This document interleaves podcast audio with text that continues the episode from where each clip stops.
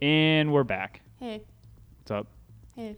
We don't have to hurry because there's no Game of Thrones But anymore. we have to hurry because I want to go to bed. Yeah, well. I was ready a while ago. You know what? I had things to do today. Mm. You didn't. I did have things to do until the rain ruined my day. So, anyways, All right, let's get to it in three, okay. Two. seven. Oh, all right. Uh, I don't know who went first. I don't really care I who goes first. I know I did. What did we do? We did um um um um um, um, um murder suicide Yeah. because I did Chris Benoit. Yeah. Uh, I went second. I remember because we had Okay. technical difficulties that took Oh. forever to fix. Yeah. Yeah. So I'll go first this Okay. time. Okay. So I wanted to actually do this one last week, but I um because I was like, oh yeah, murder suicide, this works. But then I remembered that it was just murders and no suicide. So, Oh, whoops. aw.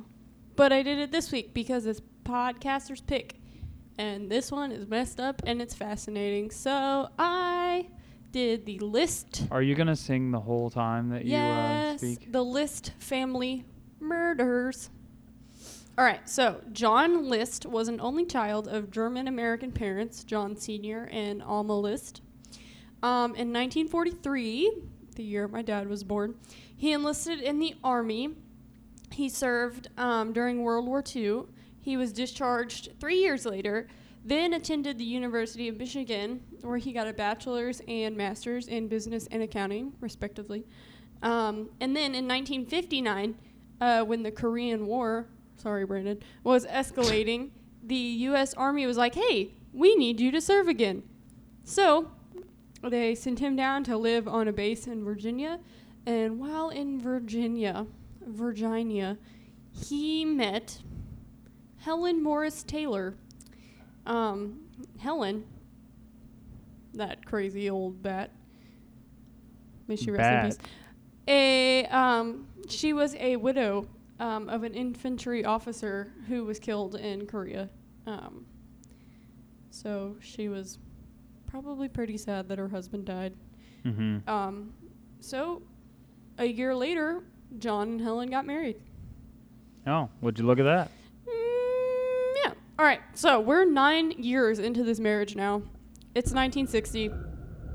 They have three kids together Patricia, John Jr., and Frederick. Ugh. Helen is um, a raging alcoholic uh, and is. Raging. He's not just an alcoholic. He's raging. No, she is a raging Oh, alcoholic. okay. Um, she and she's increasingly becoming more unstable. Um, the older she's getting, and the more she's drinking. Um, she verbally abuses John in public. She's very verbally abusive to him in the home. Um, eventually, he accepts a position at a bank in New Jersey. No, New Jer. In Jersey City, New Jersey. There's a lot of jerseys there. Oh, yeah. Uh, sorry, I was thinking of something else. when Jersey, you- what? When you said uh, verbally abusive, I said I was about to say, "Oh, it sounds like uh, sounds like me." Mm, shut up. I'm just kidding. No. Well, I'll talk more about it later, and then you can decide if it's um, anything like Mhm. your situation. You should be thankful, okay? anyway, um, see, see, guys. like I was saying before I was rudely interrupted, he accepts a position at a bank in Jersey City, New Jersey, as vice president and comptroller. I don't really know what comptroller is, but I'm assuming it's like you're in charge of money or something. yeah, Um, is it? I don't know. Oh, okay. I was just I was like, you have a business degree, you would know. But no. yeah, but I don't know that. Um, so he moves his wife, children, and mother from New York to New Jersey. Um, Helen, his wife, insists, she insists that he buys a 19 room Victorian mansion named Breeze Knoll. And because his wife is verbally abusive, and she probably said some really mean things to him in order to get him to buy this house, Fucking buy it. he does. So he buys this mansion, and they move in. Um. So the family, John, Helen, and their three kids, and John's mother, Alma, are living the American dream. It's the mid 60s. They live in a huge, beautiful home. They attend church every Sunday. John teaches Sunday school at this Lutheran church. He has a great job. Um, but everything changed in 1971 when John lost his job as Oh. vice president and comptroller. Um, apparently, he could never keep a job for very long because he always had personality issues, clashing personality issues with the other workers there. That'll cause it. Yep. So um, he was at this job. He got it in 1965 and was fired in 1971. So six years. And from what I read, this was one of the longer durations he was at a job. Hmm. Um, so because of the shame and embarrassment um, of losing, getting fired from this job, he couldn't bear to tell his family about getting fired. Real. Like, Oh, he, yeah. He couldn't. He couldn't do it. So he didn't. Um, every day, John List woke up. He put on a suit and tie. He got his briefcase and he went to the train station, where he sat all day, every day, five days a week, probably nine to five, reading newspapers, eating his lunch from his briefcase. That reminds me of Cat in the Hat. Alec Baldwin. yeah, basically. basically. Um, uh, he stayed there on all day until it was, that was Alec Baldwin, right? Alec Baldwin. Yeah. Yeah. yeah. When he like takes off that girdle and his yeah, like, pops yeah. out. Um. He stayed at the train station all day, and when it was time to come home from work, he did. Um, I have work in parentheses or uh, quotation marks in case you didn't catch up on that. Uh, no, you didn't do the little finger quote, Oh, so sorry. I didn't understand. Work. Oh, there we go. Um, now I He, understand. yeah, he would come home every day acting like everything was normal, wake up and do it all over again the next day. He kept this up for a while. Wouldn't? Yeah, I don't know. That's weird. Um, how did he pay for Breeze Knoll, their Well, that's what I was. Yeah, that's what I was thinking Victorian mansion? I'm so glad you asked this question because John was secretly taking money out of his, out of his mother's bank account. What? bank accounts, and paying for the mortgage and other familial expenses. How could you not? I don't know.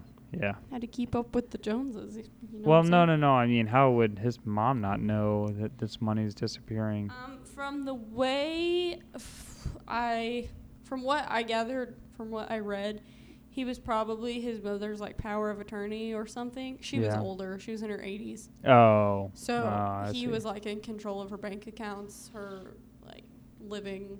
He she lived with him. Yeah. In, the mansion. So Oh. Oh. Okay. I think um, he was kind Oh, of. in well, that's a. She different story then, Didn't yeah. have any idea.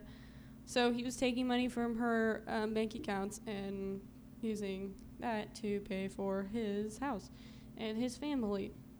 Um, so when this routine began to weigh too heavily on John's conscience, me, he came to one simple conclusion: kill his entire family. oh yeah, that's a way to solve it. Yeah. Um, so on the morning of November 9th, 1971, um, as his wife Helen was enjoying her coffee at the kitchen table, maybe with a little booze in it, we don't really know, um, John List walked up behind her and shot her in the back of the head with a 9 millimeter handgun, immediately killing her. Oh my gosh. He then went up to the third story of their home, to his mother's suite. She had like her own.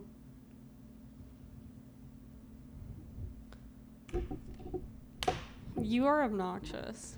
I don't want open containers near my laptop. Uh, okay. I'm gonna punch you in the head. Uh, My water bottle was sitting next to me and it was open. It's been open this entire time. And as I'm telling this amazing story, he points to it and looks at me. Because I ask you all the time. Your computer is like three feet away from me. Yeah, but still, that's not the audio interface. That's two and a half feet away from me. That's you know, the closest thing to me is my expensive microphone and my expensive Beats headphones. So, if anything, that's going to take the. You know what? It's okay. I'll kill you later. Um. So, uh, he goes up to the third story of their house, where his mother's little apartment is at. okay. Um. Walks up to her, says, "Hey, mom, how's your morning?" I'm glad you just woke up and you're still in bed. Shoots her in the face. Under the left eye. It, the bullet enters under her left eye. Um, 84 years old. His mom Poor was. Maja. Yeah. Um, he then went around the house and cut himself out of every family picture that there was. Um, he called the milk delivery service that they had, as well as the newspaper service, and canceled their deliveries. Um, he called a woman who carpooled his kids to school every day and said that they had to go to North Carolina, um, where his wife was from, because her dad was in poor health. Um, so they were going to be gone in North Carolina for a while, taking care of his father-in-law. Um, and he would let her know when they all came back, so that she could start taking his kids to school again. Um, I lost my spot. Oh, he called the post office and told them to hold the mail until further notice, saying, you know, we're going to be gone. Um, then it was time for lunch. So he made himself a sandwich in the kitchen where he murdered his wife, That's crazy. sat down, and ate his sandwich. That was like that one story you had with the one guy hanging in the what or he was killed in the front and she like cooked some of him or something. oh, and was Katherine Mary Knight. She Yeah. hung up his um, Yeah. pelt. Yeah, that's what it was. Yeah. And then cooked his butt cheeks in the oven. Yeah, that's right. Yep. Um, that's a good one. That's episode two. Uh, it's early. Yeah. Yeah. I think so. Um, whoop! I just hit my microphone. Okay. Anyway, That could have been your bottle. this bottle could be shoved up your ass if you don't stop bringing it up. Um, anyway, where was I? Oh, he ate his nasty sandwich at the kitchen table. Probably covered in blood, I would imagine. The table is. Um, anyway. And when two of his three children came home, uh, Patricia and Fed- Frederick, the oldest and youngest, when they came home from school, he shot them in the back of the head, instantly killing them. Um, That's disgusting. he said he shot his wife and those two kids in the back of the head because he didn't want them to know uh, that it was coming. Um, so he then, after killing two of his kids, he left the home and went to the bank where he closed out his and his mother's bank accounts. Um, then he drove to Westfield High School to watch his 15 year old son, John Jr., play in his soccer game um, while his family Like acting like nothing is Yep, wrong. while Yeah. his family was at home dead. Um, then after the game, he drove his son home. Like everything was normal. Then as they walked in the door, I'm sure John Jr. was like, "Oh my God, what the hell?" Yeah. Um, John Sr., the dad, uh, attempted to shoot his son. Then, um, however, John Jr. fought back, or he tried to fought, fight back, but ultimately succumbed to death when John Sr. shot his son in the chest ten times Oh my God, to that's ensure, excessive. yeah, to ensure his death. Extremely excessive. Um, John then got sleeping bags and placed them in the floor in the middle of their skylit ballroom. This house had a ballroom. It wasn't furnished. That's what made him crazy, Yeah. making trying to make all these mortgage payments with no job. This, yeah, this ballroom wasn't even furnished because they didn't even use it. That's crazy. Yeah. Um, so Why do you need a house that big? Why do you need a ballroom? Apparently, this family was extremely socially reclusive, and they like didn't talk. Sounds like to, us. yeah, exactly. But like even more so, they didn't talk to anyone. They didn't invite people over. So what's the point of having a ballroom? Yeah. I'm just saying. Anyway, Like so when we were looking for a house and our real estate agent said, "Oh, this would be nice for get-togethers and stuff," and we go, "Oh, that's not gonna happen." That's not necessary, sir. Um, actually, if we could get those uh, metal sheets that slide down on the windows yeah. with the push of a button, that'd be great. Because as soon as someone comes up to the front door, we could just. Yeah. Yeah, when we get this house, um, first thing that's going in is a moat with the alligators around it. Yep. and the drawbridge. It's a tightrope Uh, instead of a drawbridge. Tightrope. Um, if they can make it across the tightrope without dying, then they are worthy enough to Yeah. Come in, but they have to promptly leave. okay, bye. Yes, uh, back over the tightrope. Um. Okay, so imagine this giant empty ballroom. He gets sleeping bags, puts them in the middle of the ballroom on the floor. He then drags his wife and children one by one into the ballroom and places their bodies on top of the sleeping bags in a line.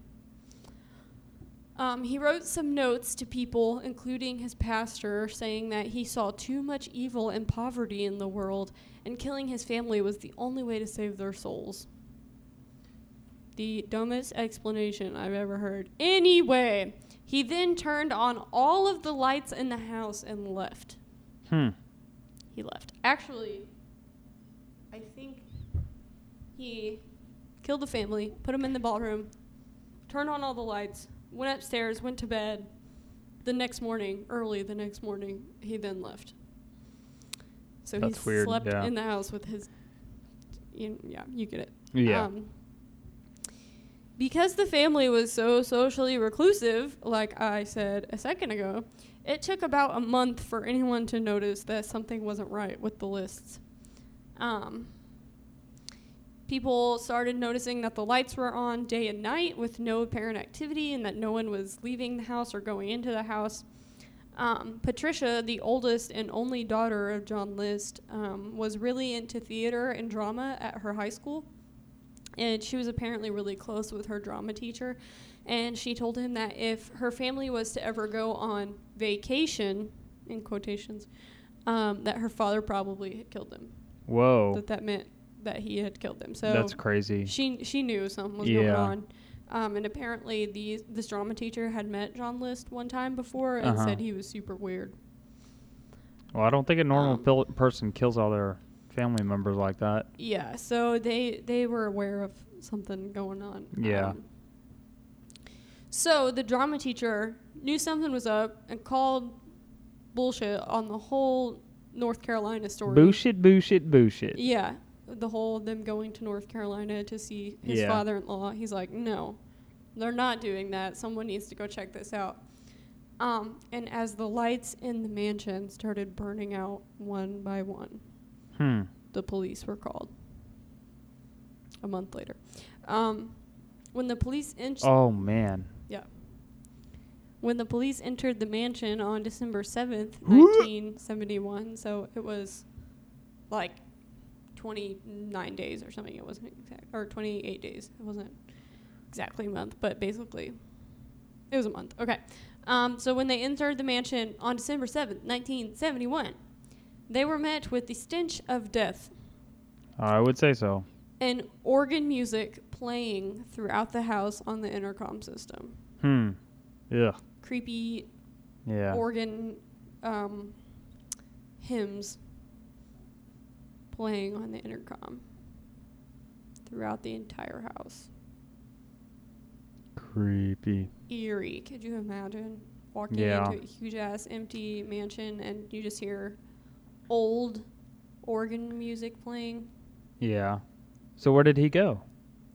Um, well, in case you were wondering about the music, he had set a music player by the intercom system and set it to where you would have to manually turn it off in order for the Oh. music to stop playing. Huh. Creepy. Um, I was wondering about that. Oh, I'm so glad you inquired. Um, anyway, so police were there. I'm sure they probably turned the music off because they're like, this shit's annoying. Um, they found the letter that John had written to his pastor, uh, like in his desk drawer, mm-hmm. um, and they were like, oh God, he killed his family. So the hunt for the patriarch was on.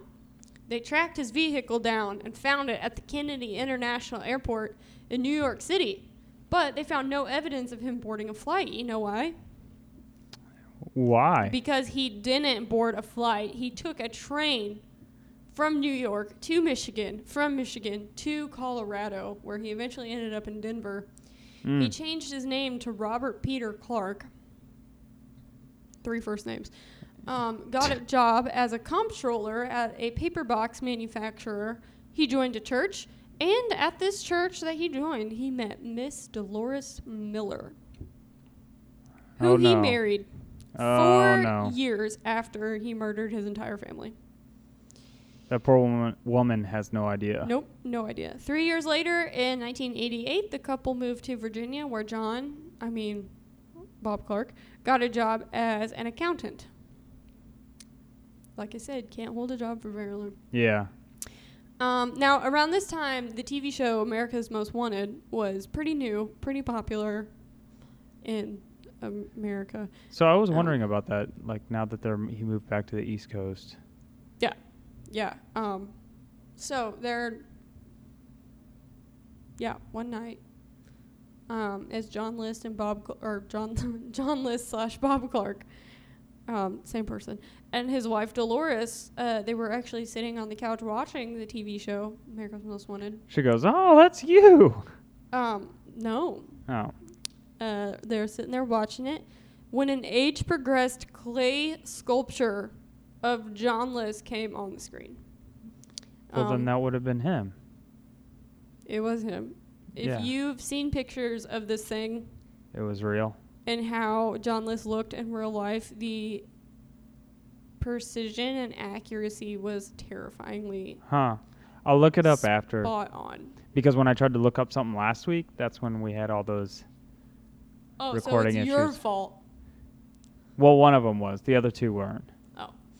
Um, yeah. I don't know why the other two. Yeah, happened. you got you got to do it. You got, it's like a bust of him, and it is scary how. Oh wait, I have my cell phone. Yeah, do it. John List, like L I S T. List like Christmas list. Okay. Um, Every time you say John Li, I keep thinking of John Lithgow. Run, run, run Yeah. as fast as you can. Very well. Um, yes. Okay. So, why did they make this clay bust of John List? You ask. Why? I ask. Because he had cut himself out of all the pictures in the house. Remember? Oh yeah, yeah, yeah. Which is actually pretty smart. I'll give it to him, even though he's a piece of shit. Yeah. Um, so John is sitting there on the couch, sweating bullets, like, oh crap, my wife is going to Mhm. see this as I'm sitting next to her on America's Most Wanted, and she's going to freak out. But she didn't pick up on it. She didn't recognize it as her husband. You dumb dum. Yep, even though it looked exactly like him. However, other people, like his neighbor, did. Wow, that's crazy. Yep, he was arrested on June 1st, 1989. No, the the the picture. Oh, How could his wife not notice that? maybe she was blind in one eye. Maybe she or both eyes. Maybe she, maybe she did notice and was like, everything's fine. yeah. Everything's fine. Yeah. Or that. That's crazy. Yeah, that Um, is good. Yeah, it's kudos to that artist because He's like kind of an old fart. um well yeah, he's in his 40s at this point. Yeah. His he his mid 40s. he looks older than that though in the Probably all the stress of murdering Yeah. his family and not being able to hold a job for very long. yeah. Yeah, and kind of sounds living like a under a false identity. yeah. Um. That's true. All right. So anyway, he was arrested on June first, nineteen eighty nine. But he swore. He stood by his alias, and he swore that he was an accountant from Colorado for eight months. He stood by this alias until the evidence was so undeniable that he was John List. They had fingerprints. They had evidence How- from the house. They had like everything. How can someone change their name and they can't still trace it back to that person? I don't know. I've never changed my name. Because you'd have to legally do it, and I'm sure there would have to be some record of that happening. Do you know what I mean? um, no, he probably just said his name was Bob Clark and then got But- like fake. but wouldn't he have to have like identification? Yeah, and- that's what I was saying. He probably got like fake IDs and stuff. But if he got a house, how do you get like credit reports and? Maybe he didn't. Maybe they rented an apartment. Maybe it was under Oh. his wife's name. Yeah, I guess that's true. Oh, and there he goes again. Featuring Hamlet. What? You wanna go in your kennel? Hey! That dog never stops. It gets worse. He knows his shot collar is not on. So he's like, I can bark as much as I want and not Yeah. get shocked. Yeah, we gotta put that bad boy back on. Yeah, we're going to tonight. It's gonna Yeah. happen. I think it's dead, but it's the placebo effect. It's on. So he's like, oh crap. Yeah. Okay. He's just jerk enough. Like he's enough of a jerk to know Yeah. it's not on. I'm gonna bark. Anyway, We'll show him who's boss. yeah, the evidence against John List not be not being Bob Clark Yeah. was so undeniable that he finally just gave up and he was like, "Yeah, I'm John List. I killed my family." Um, so at the trial, John talked about his financial difficulties and how he was ashamed. Blah blah blah blah. blah. Um, he also disclosed that his wife Helen, the raging alcoholic, also had untreated tertiary syphilis Oh, what? that she had contracted 18 years earlier from her first husband. Oh my gosh. Yeah. Um, she also co- coerced List into marrying her by falsely claiming that she was pregnant, then insisting that they marry in the state of Maryland where it's not required to. Oh my god, let me go Here- beat here. my dog. Hang on. I'm just kidding. I would never do that. Yeah. Here, you keep you keep talking. I'll calm him down. Keep keep telling the story. Hey, come here. Come here.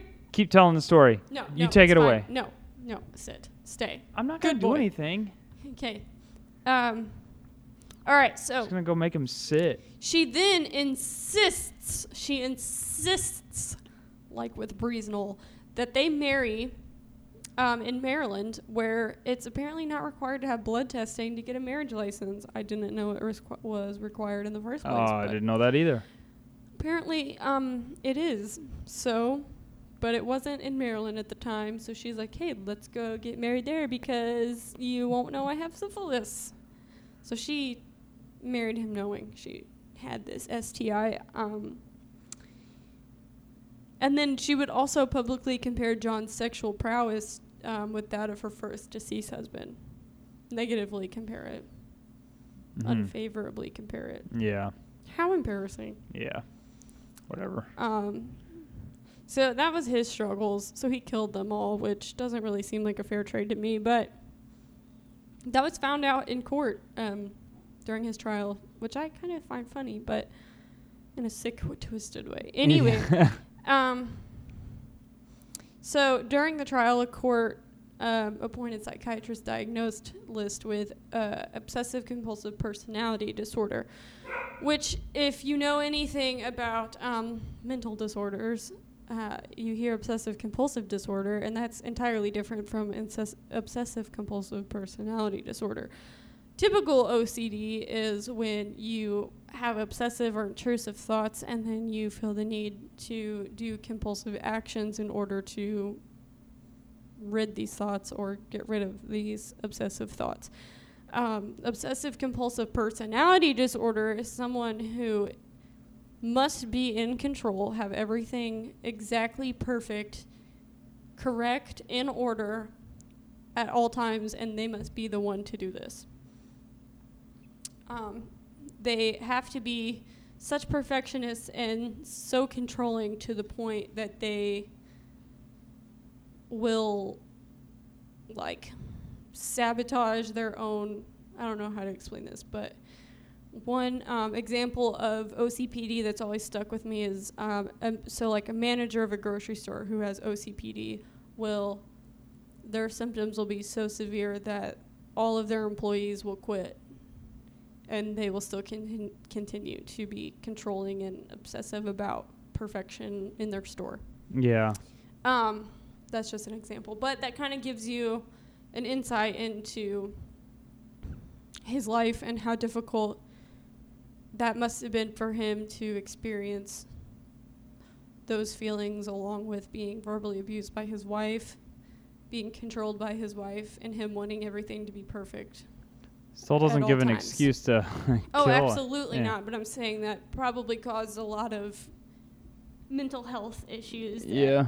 made him probably break down and feel the need to kill his entire family. Um, anyway, in an interview, uh, John asked why he didn't take his own life after killing his family. Um, because apparently, when one kills their own family, 80% of the time they commit suicide afterwards. Um, so he is obviously in the minority of that percentage. Um, he stated that he didn't kill himself because it would bar him from entering heaven once he was dead. But killing your family apparently doesn't. Um, also, the letter that he had written to his pastor um, was used as evidence uh, in the trial, and the judge that was presiding over the case said that he will never forget the gasps of the jury and the audience um, that he heard when the last line of this letter was read. And it stated, P.S. Mother is in the hallway in the attic, third floor. She was too heavy to move. Oh, oh my gosh. That's his mom. Yeah. And she was too heavy, so he just left her in the hallway of the attic. Which That's was crazy. Probably like really nice and finished and Yeah. But yeah, it wasn't an attic like we would think of. Yeah. But still, jeez, she was too heavy to move. First you kill your mom, then you fat shame her, then you leave her dead body. You know what?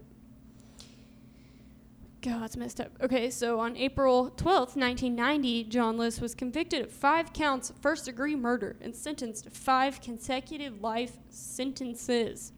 In March of 2008, John List died in St. Francis Medical Center in New Jersey of pneumonia at the age of 82. Good riddance, you asshole. What happened to Breeze Knoll, the haunted mansion, you ask? Why? I asked. What happened? Why? uh, ten months after the murder, someone set it on fire oh. and it huh. burned to the Wow. ground.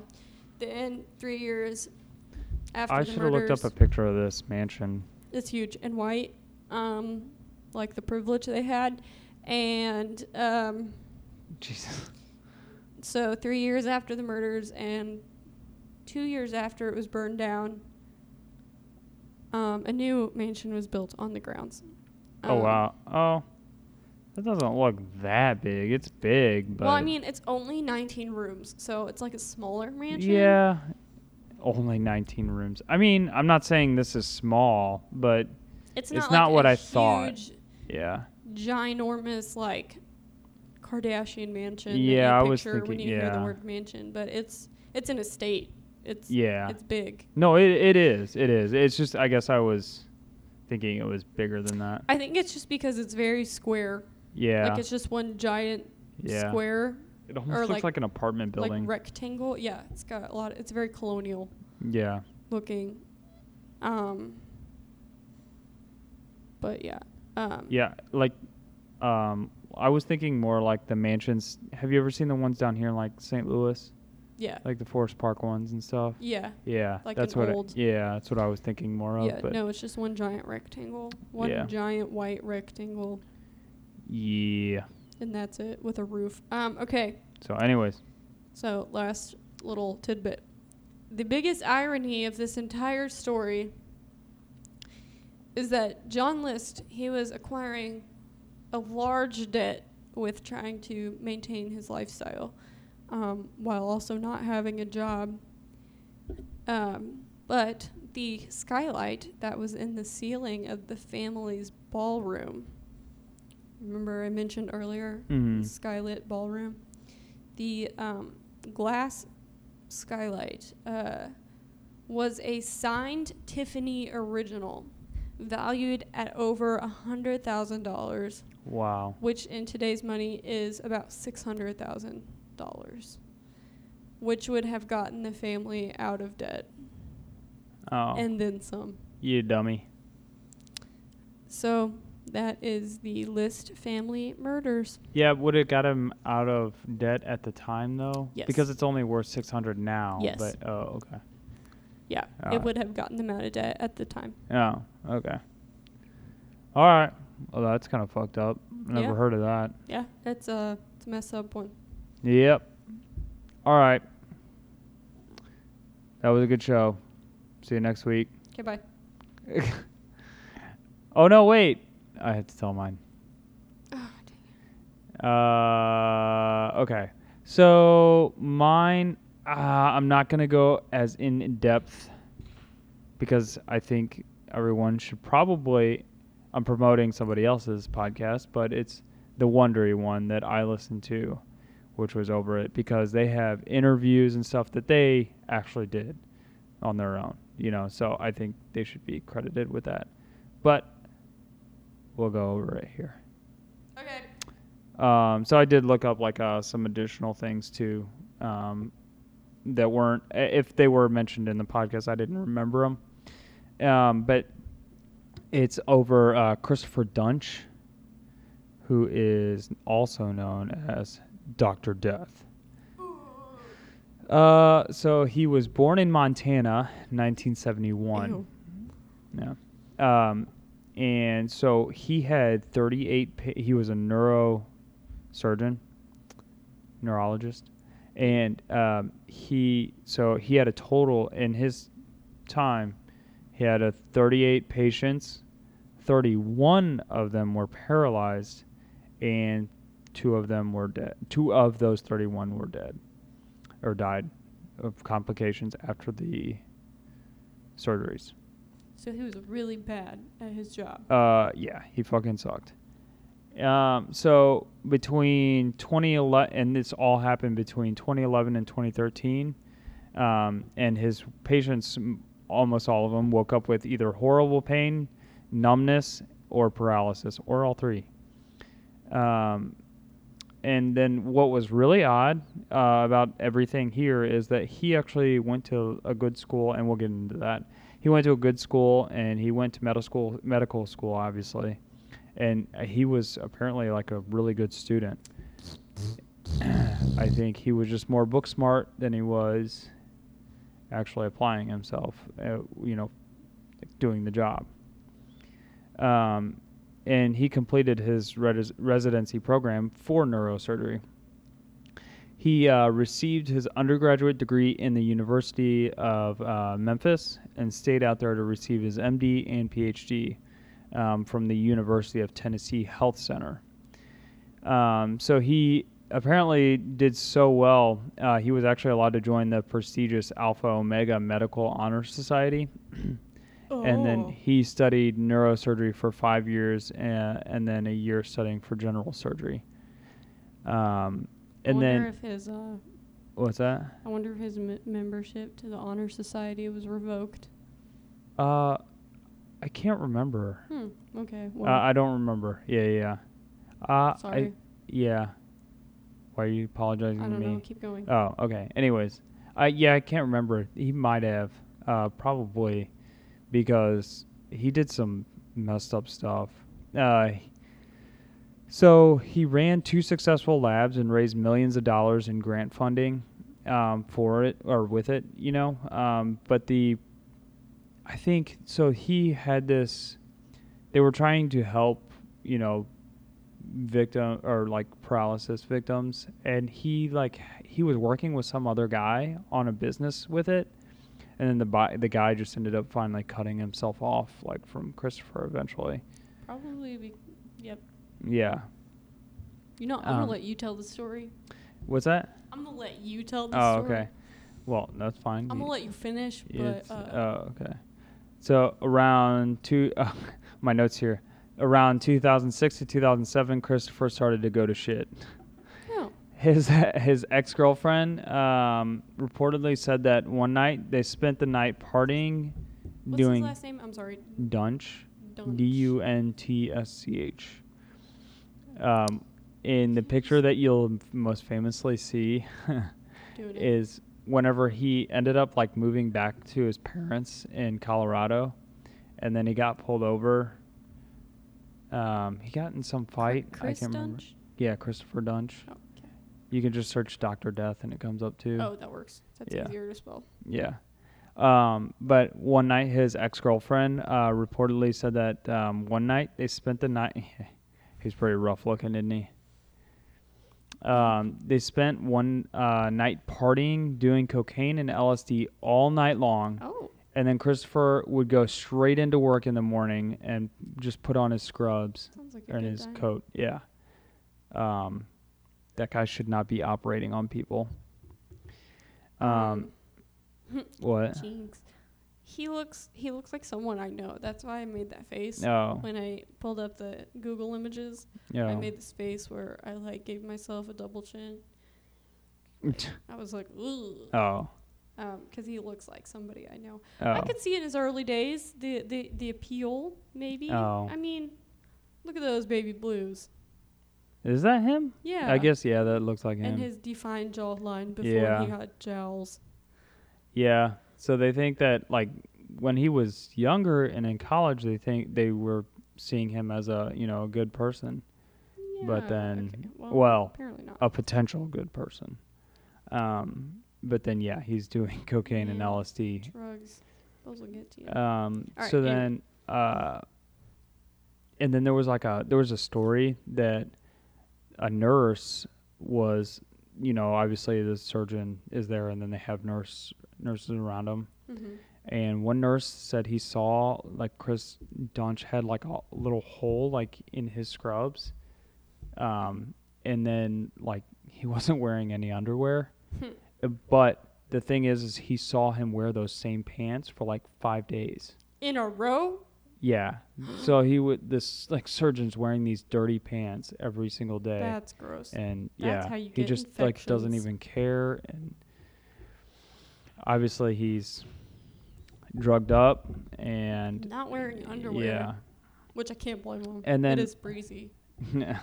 well, and then so like also so nurses um it, they're not supposed to like actually question the surgeon unless they see something really wrong. Like That's dumb. Well, because it's they're they're supposed to help. Like if they see something unethical or they do see something wrong, then they are supposed to question it or, you know, go report it. Yeah.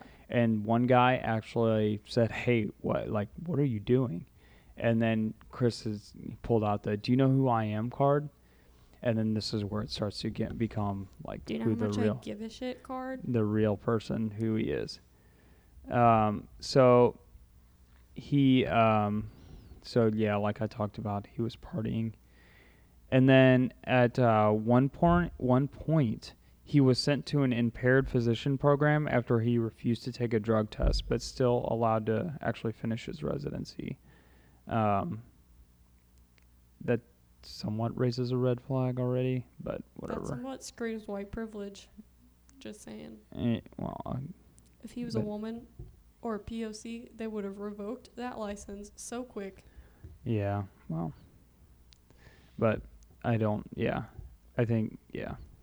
So, anyways, Dr. Duntsch, uh, he was recruited uh, from Memphis to join a minimally invasive spine institute in North Dallas in 2011, um, which is where he starts to, you know, act like he can do surgery.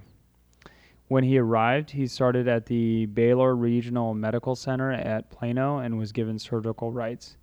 There, Mrs.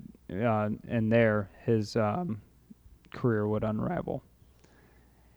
He would tell his parents, um, or parents, he would tell his patients, um, he like so people he, trusted him, you know, and he would tell them that everybody was doing it wrong and he's the only clean, minimally invasive guy in the whole state. Mom, Dad, I'm the only minimally invasive guy in this entire state.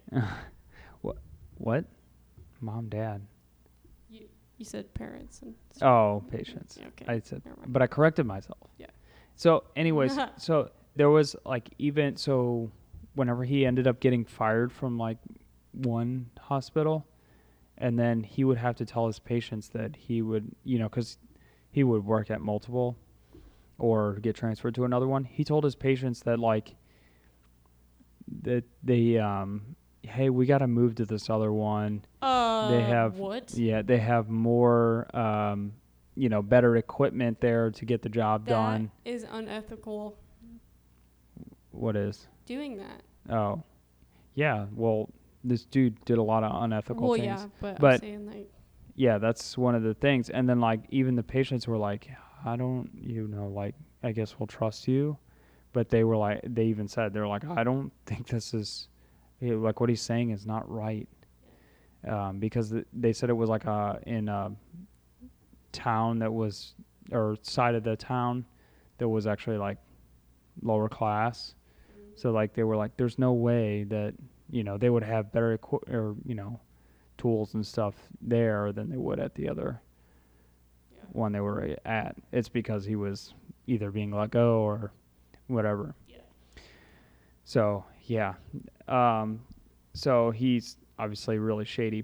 Also, another thing was that he had a website, and um, they had like whether they were fake or I don't know, but like they had reviews and stuff on there that were saying, "Oh, he was good," and then they had like a video, uh, like it was supposed to like hype him up, you know, and it was like showing how like he was a good doctor, and it was He like, had a promo reel. yeah, yeah, he apparently had a promo, like a little like video of like everything, and they said it was like a little lower quality, but it, he had one. So like people, there was some guy who like searched on the internet for a, a neurosurgeon, and they came across his site, and then they like came across this video, and they thought, oh, this looks pretty good, or maybe there wasn't any um, reviews. I can't remember. I bet it was It- filmed with a yeah. flip phone. Yeah, I can't remember if there were reviews or there were no reviews. It, it was one of the two. Hmm. But so there was nothing, and then they saw the video and they thought it was good, or there was like some reviews and the video. I know the video for sure because I remember, you know, talking about that, them talking about that. So, yeah. Anyways.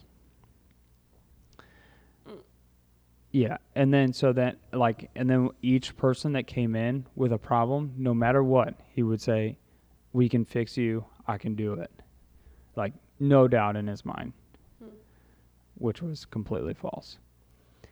So um, another doctor by the name of Doctor Hoyle, Hoyle, I don't know, said that he didn't know um, how he felt about Mr. Duntsch, and he said that earlier that. Uh, Mitch he he thought Mr. Duntsch was really really good or really really arrogant. Uh, it's definitely the second one. Yeah. Um, he Go with the uh, yeah. Um, so then he uh, he actually only performed one surgery at the minimally invasive spine institute. Um, he was fired because he performed a surgery and then left for Las Vegas, leaving no one to look after his patient. Yeah, he just like did the surgery and then just like left, like didn't even care. There was And of all places to go, Las Vegas. yeah, What well a giant trash hole. Well, he was a coke, you know. He did coke and LSD, so and then there was like doctors who would so like after they got out of these people got out of surgery who are obviously messed up, there was other doc they had to call other doctors to come and try to you know, alleviate whatever destruction he caused which is crazy. And the doctors were even like, I, I don't even know what this guy's doing, or, uh, you know, I got a couple things that we'll like get into later, but they're like, this guy should not be on the street, um, or he shouldn't be in a, you know, doing surgeries. So, I bet this guy drinks Red Bull. why did he say that? I just feel like he Oh. does. Okay. I don't get the correlation, but okay. So, anyways, he does cocaine to stay up. He doesn't need. He doesn't need. He doesn't need. he Uh. probably sprinkles cocaine yeah. in his Red Bull. Yeah. So he was. Uh. He was fired for that, and then he. Uh. But he was still a surgeon at ba- Baylor Plano. Uh, Jerry Summers, um, which was actually chi- Duntsch's childhood friend. So he's known this guy all his life. He said he could help him. And in February 2012, Jerry went in for surgery for an, uh, a spinal fusion surgery, uh, which was apparently kind of pretty routine. Uh, when he woke up, he was a quadriplegic with in, in, Ah, incomplete ah. paralysis. And incomplete paralysis means that you are still paralyzed, but you can feel pain. So Oh, you can't move everything. awful. Yeah. So you can't move anything, but you can feel the pain. That's apparently his friend he grew up with, his good friend. Meh. That's crazy. So um, he was suspended after this, um, and then his next uh, patient was poor old uh, 55 year old Kelly Martin. No. Kelly had uh, fallen in her kitchen one day, which resulted in chronic back pain, and she wanted a surgery to alleviate the pain. This would be Chris's first death. She bled out to death during surgery, which was said also to be a relatively common procedure. What? Yeah. So there was, there was this. Uh, so I thought it was crazy, and I was talking, I think, to my dad about this. Um, so there's this other surgery he had, and he ended up like cutting into this guy's, like he, he was apparently saying that like there's so much blood, and he put a sponge. He cut like an artery or something. I, I don't know. Something something in the guy's like neck whenever he was doing surgery on his spinal cord, or it's uh, his not a spinal cord, his uh spine.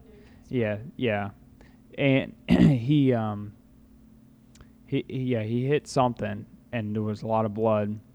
And he put a sponge in there to stop the bleeding, and he ended up leaving the sponge in the guy's neck whenever he sewed him back up. But That actually happens a lot in surgeries. yeah, yeah, yeah. That's, uh, I guess I thought that was weird, but I thought, man, like I don't know. I, Well, because it's so saturated with blood, it kind of just blends in. I know, but wouldn't you think if I put a sponge in there, a sponge should probably come out? Mm, well, he kind of sounds um, like he doesn't really Yeah, care. but- so But I mean, the thing is, is it apparently happens all the time. So he's I don't probably like, know. "Oh, it'll be fine in there. It'll just keep soaking up blood." I don't. That's. Um, my question is why he had to get it removed, obviously, because it was hurting. Yeah, it was probably like Why? What? pressure. Why did he have to go in from the side if he's doing spinal surgery in the neck? Side? What do you mean? Didn't you say he hit like a? He hit something. I don't know what it was. No, I.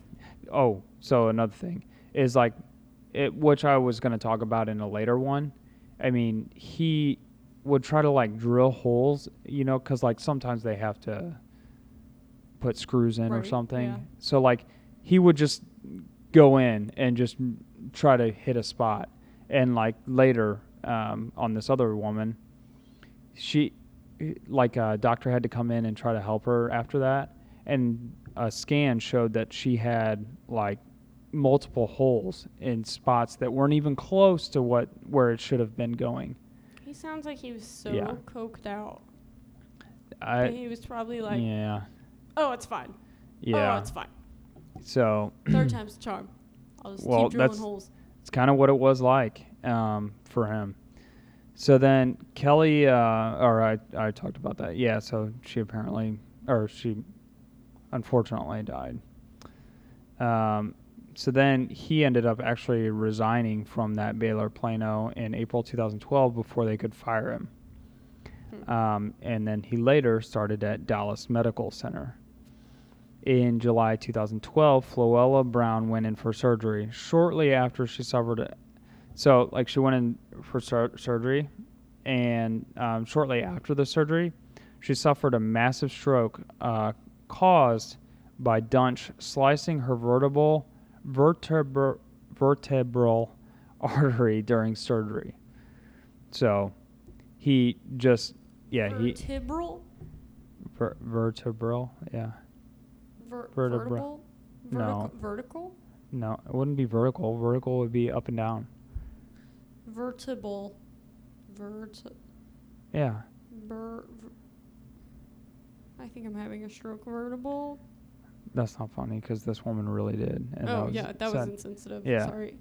So she really did, Sorry, but it Floella. was it was actually caused because he hit um, one of her arteries, Vertebral. and he didn't fix it, and he just sewed her back up, and then just said, "Here you go." he didn't even put a sponge in there. Mm, I don't know. Was it He's a vertebral piece of shit, artery? though. Yeah. That is the What? big ass vein on the side of your neck Oh. that sticks out when you run. Oh, really? No, it's the one behind that one. Yeah. I was gonna say it would, I would it would be more closer to your vertebra. Your vertebra. Yeah. So, yeah. So, anyways, so Ew. on that same day that Floella had the stroke, he operated again on 53 year old Mary Efurd. She came in to have two vertebrae fused, but when she woke up, she was in severe pain and could not stand. Later, a CT scan would show this is what I was talking about. A nerve root had been amputated, and there were several screw holes nowhere near where he was supposed to be, and a screw actually had been lodged in another nerve root. Like, he messed this woman up. Sue, Sue, Sue. Oh, I'm sure. I'm sure she got a settlement over it. But I mean, money's not going to fix any of this. Like, I don't care who what anyone says. Money's not going to fix any of it. So then, um, he was then fired before the end of the week because of the damage he caused to both of them. Um, in June 2013, Christopher finally lost his surgical privileges after two physicians complained to the Medi- Texas Medical Board. Finally. Th- this is the thing, though, is they were always complaining about this guy, and people would look into him, but in the hospitals would not even really. They were kind of just pushing it away because they would have had to do a ton of paperwork and deal with a lot of legality legal issues it, and like they were they thought it was just easier just to like let him go or i'm sorry wait until he left or i, I forgot what it was but there was a, like there was a way where they could just If deal he with resigned. it yeah Yeah. so like it's also on the hospital's fault all those hospitals faults because they didn't they didn't do their work because they just didn't want to deal, with, it it. Yeah. which is disgusting Yeah. because they're a business. That's when you, uh, if you really want him to resign, you just gotta ice him out. You eat all the donuts in the break room before he can get to any. You don't invite him to any Christmas parties. Yeah, but they uh, hos- hospitals should have done Yeah. for something like this. This is I di- know we I mean were this is we were horrible. talking about this a few weeks ago as we were laying in bed trying to go to sleep. And I said, I remember saying, there are people in hospitals whose entire career it is to handle situations like this. Not people who are doing medical things or, you know, doing surgeries or Mhm. having to run around in scrubs. People that sit at a desk in business casual clothes and all they do all day is handle paperwork and things like this. yeah. And if multiple people too, not just one. And I'm sure it would have cost money and stuff too because lawyers would have to get involved and That's part of being a business. No, I And the know. fact I that know. they- It's We're so negligent is disgusting. yeah. Yeah, I they're not Yeah, it's it's bad. The, there was these two doctors and they were very adamant about getting him away and not ever having him perform surgery on anyone ever again. But no really no one would listen to him. Because these two doctors were always they always heard stories or they were the ones that would have to go in and try to fix his mistakes. So like they saw all these uh, firsthand, like firsthand, you know, like Yeah. like I said, like there's a a screw just lodged in another nerve root, and he was nowhere near where he was supposed to be. So yeah, so and then uh, the in July 2015, a grand jury indicted. Yay! you did it. Yeah. Christopher on five counts uh, of aggravated assault and one count of harming an elderly person, which was Mary. Um, And another count of drinking Red Bull and being a douchebag. He was finally sentenced to life in prison February 2017, um, and he's currently trying to appeal his sentence. Um, but Well, he should stop because Yeah. he sucks. yeah, I think that this is such an extreme case of narcissism. yeah. And so that's why I was waiting for that to like after we told the story.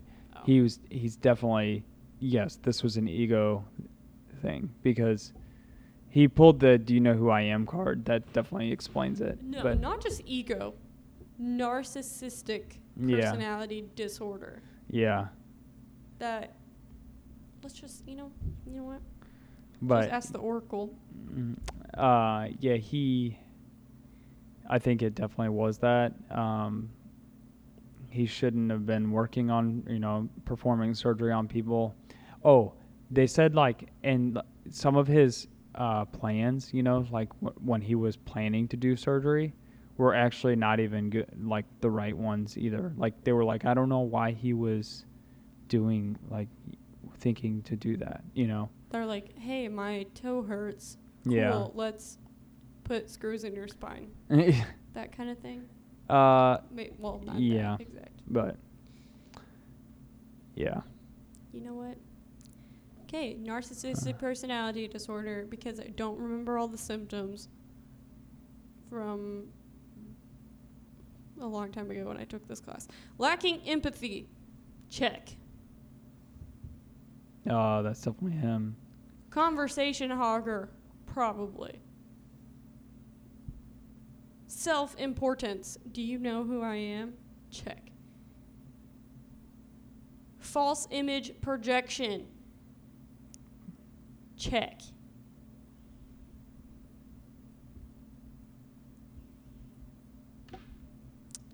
Rule breaking. Cocaine, LSD, check. uh, well, I think all the other ones too. Strives perf- for perfection. We don't know. Uh, he definitely didn't strive for perfection, or he would have actually performed the surgeries and somewhat of a. but in his mind, that might have been perfect. yeah, You know what I guess saying? that's true. Yeah, there was Charming. We don't know. there was some interviews in the uh, courtroom, and like him trying to like explain what he was going to do. Manipulation. Probably. Uh, yeah. Desire for control. well, manipulation when he was manipulating all his patients that he could do the job. yeah. Desire for control. Absolutely. He's a freaking surgeon. He's in control of someone's life. Blame. Did he blame other people for it? Mm, no, Oh, well. I don't think so. I don't remember. I think he's um, very strong. Narcissist. Yeah. Yeah. And that kind of got in the way. Yep. Uh, agreed. Yeah. So that's him. Like I said, Wondery podcast did like Wondery. bunch. Can you spell that out? what W O N D E R Y. Can you use it But in a sentence? it's doc Wondery podcast.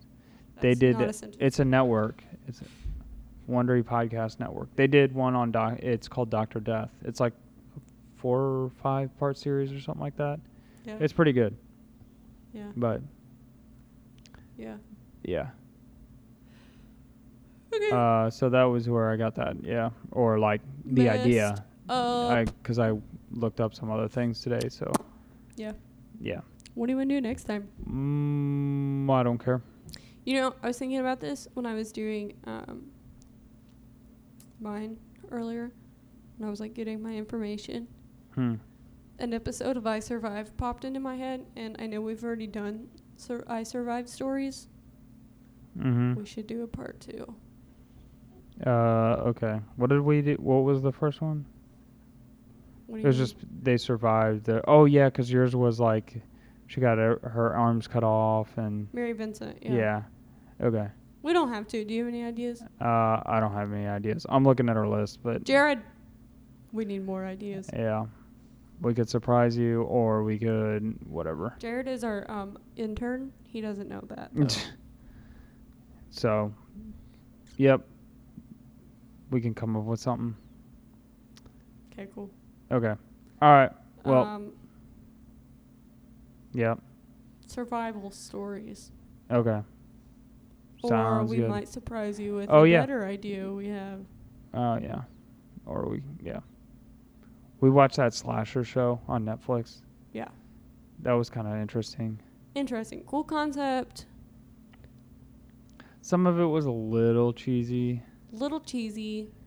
but it wasn't bad. A lot of sex. So if you don't mind sex scenes, Not as much as Game of Thrones though. um, no. Early seasons of Game of Thrones. Yeah, early Game of Thrones, but these were like intense sex Yeah, scenes. yeah, yeah. These were. Game of Thrones has intense ones. Eh, yeah, Yeah. I guess, but not not as I don't know. This Yeah. this was it made me feel dirty. okay. But it was interesting because it was like the serial killer concept and stuff. Yeah, yeah, Yeah. it's and it's an anthology like Yeah. um, American Horror Story. So each season is a different Yeah. We watched.